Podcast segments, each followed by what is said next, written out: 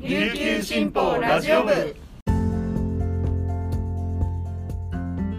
はいたい。皆さんいかがお過ごしですか？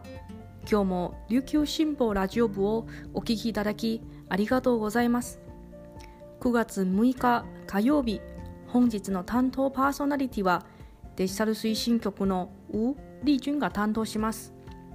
現在午前11時時点の那覇の気温は29.4度天気は曇りとなっています大家好，我是今天的新闻主播吴丽君。台風11号がようやく沖縄地方を離れていきますね。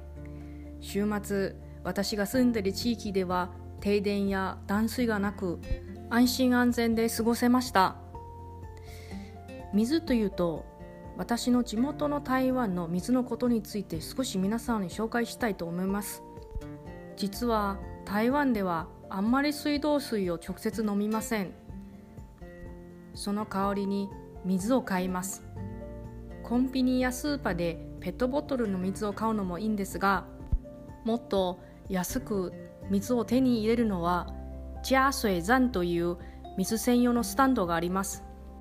ジャースエザンはガソリンスタンドと同じような構造です。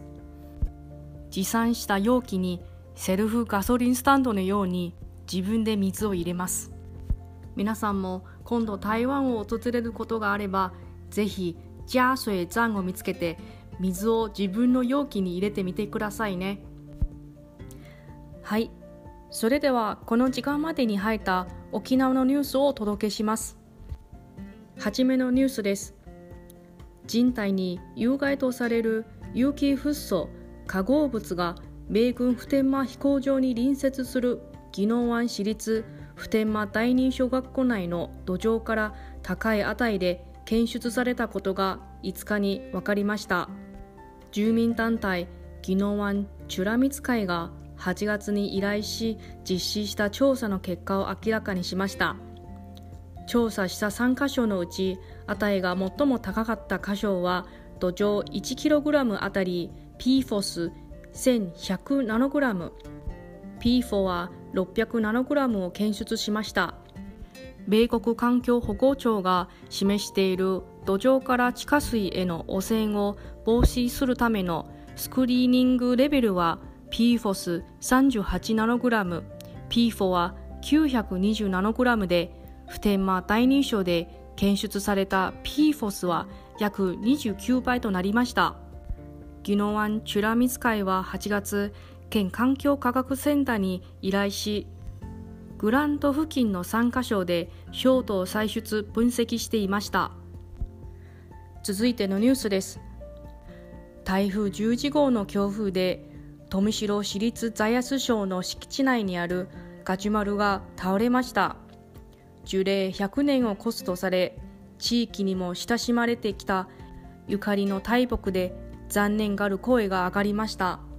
台風で倒木したザヤス省のガジュマルは114周年となる学校の創立記念樹として植樹されました。戦火をくぐり抜けたシンボルで子どもたちや地域の人々は倒れた木を見て悲しみに包まれました。学校の教頭によると大きな木陰を作り体育の休憩時に児童が集まって体を休める様子がありました。投稿してきた児童らは倒れた木の周囲に集まり心配そうに見ていたということです。子供たちを見守ってきた存在ショックだと声を落としました。最後のニュースです。第72回沖縄県高校野球秋季大会が6日開幕しました。北谷町のアグレスタジアム北谷で開かれた開始式で浦添省2年の山川首相が先週宣誓しました。野球には人を感動させる力がある気迫あふれ全力プレーで日頃支えてくれているすべての方々に恩返し野球を楽しみ唯一無二の試合をやることを誓うと力を込めました。午前9時から読谷対知念の第一試合。午前11時半から西原対嘉手納の第2試合を行う予定です。大会には66校58チームが出場します。優勝と準優勝チームは県内で開催される第151回九州地区大会への出場権を得ます。以上この時間までに入ったニュースをお届けしました。今日紹介した記事の詳しい内容は琉球新報のニュースサイトにてご覧いただけますのでぜひアクセスしてみてください。本日は火曜日。皆さんとはここでお別れです。今日も皆さんにとって素敵な一日になりますように。それではまた。再见。